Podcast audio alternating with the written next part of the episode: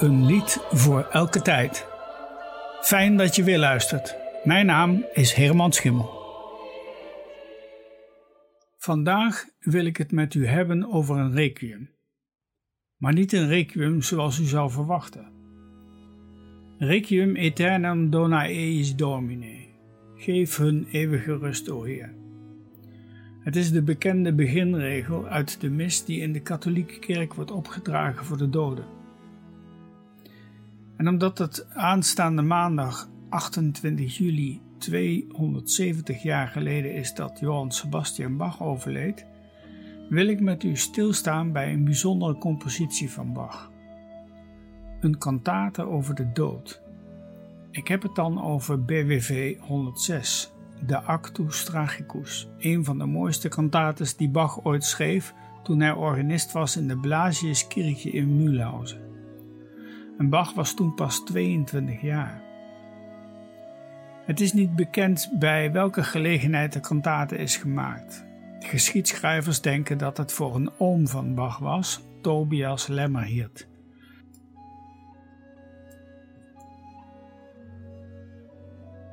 Waar de titel Gotteszeit is die allerbeste tijd vandaan komt, is ook niet bekend. Misschien een aanwijzing van de overledene zelf. Van ongekende schoonheid is de sonatine die aan het begin van de kantate staat en die u nu hoort. De basaria, heute wirst du mit mir im Paradies sein, doet wel denken aan In Paradisum uit een katholiek requiem. En daardoorheen klinkt dan dat prachtige koraal Mit Fried und Freud ich fahr dahin.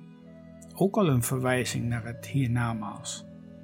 En dan eindigt de kantate met een hoopvol glorie, loop und eer. Ik raad u aan om deze bijzondere kantate een keer in zijn geheel te beluisteren en laat u nu het openingsdeel Gottes Zeit is die allerbeste tijd horen.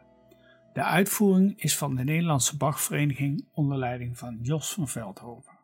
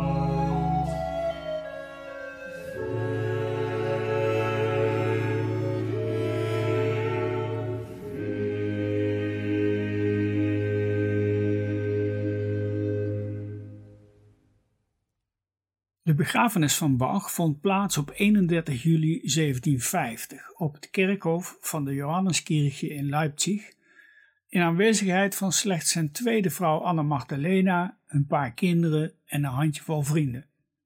Er was niemand van het stadsbestuur, want die hadden geen tijd. Na de herontdekking van Bach, voornamelijk door Felix Mendelssohn, begon in 1894 een zoektocht naar zijn graf Uit mondelinge overlevering vond men drie kisten en een daarvan werd door een hoogleraar aangewezen als de resten van Bach.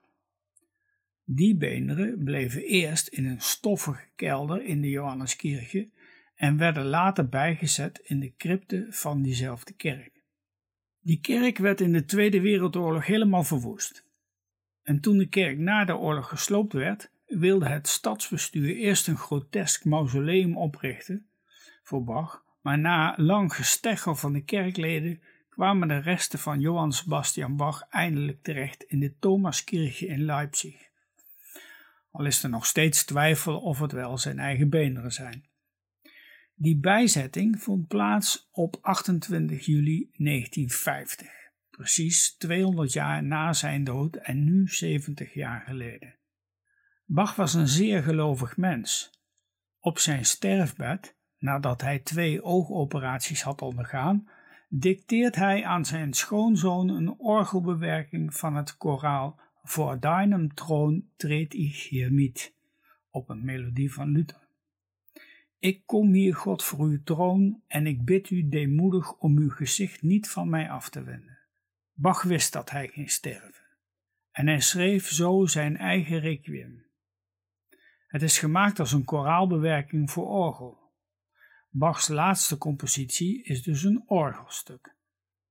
Het Kalmus Ensemble bewerkte deze compositie voor vijfstemmig koor en zong het ten nagedachtenis aan Bach in de Thomaskirche in Leipzig.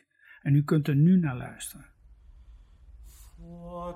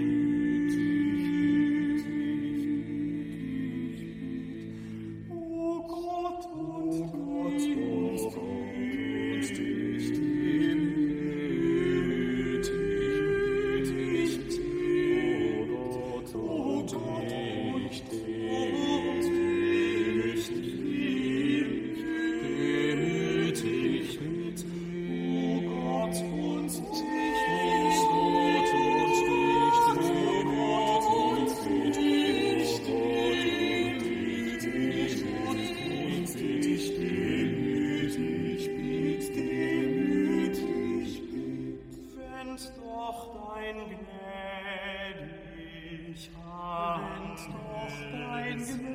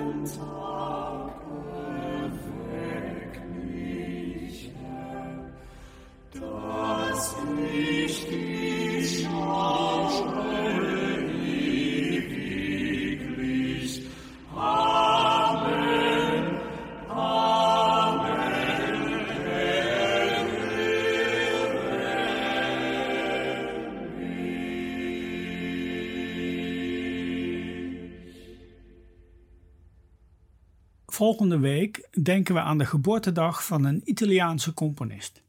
Tot dan.